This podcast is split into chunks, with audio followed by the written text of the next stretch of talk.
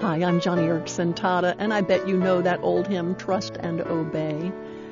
Here's a different arrangement, and um, sing it with me, would you? It's just really beautiful.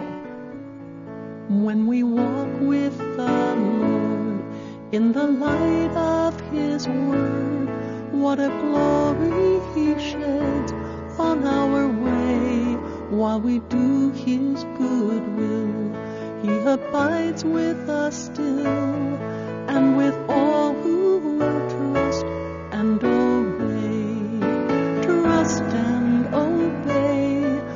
there's no other way to be happy in Jesus but to trust and obey.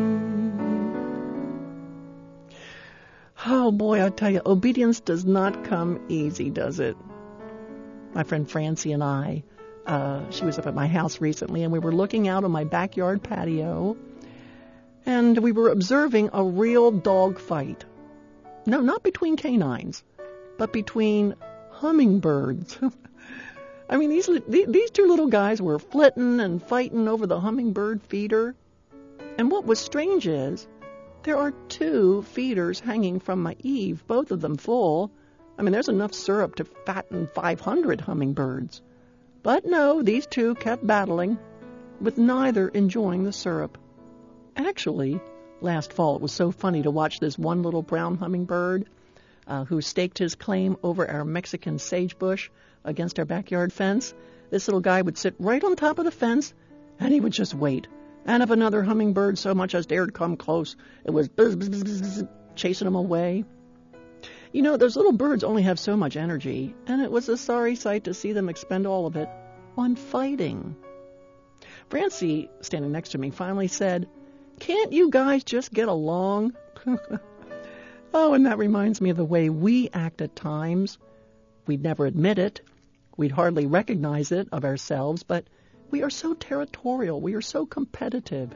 We stake our claim over some project at work or at church.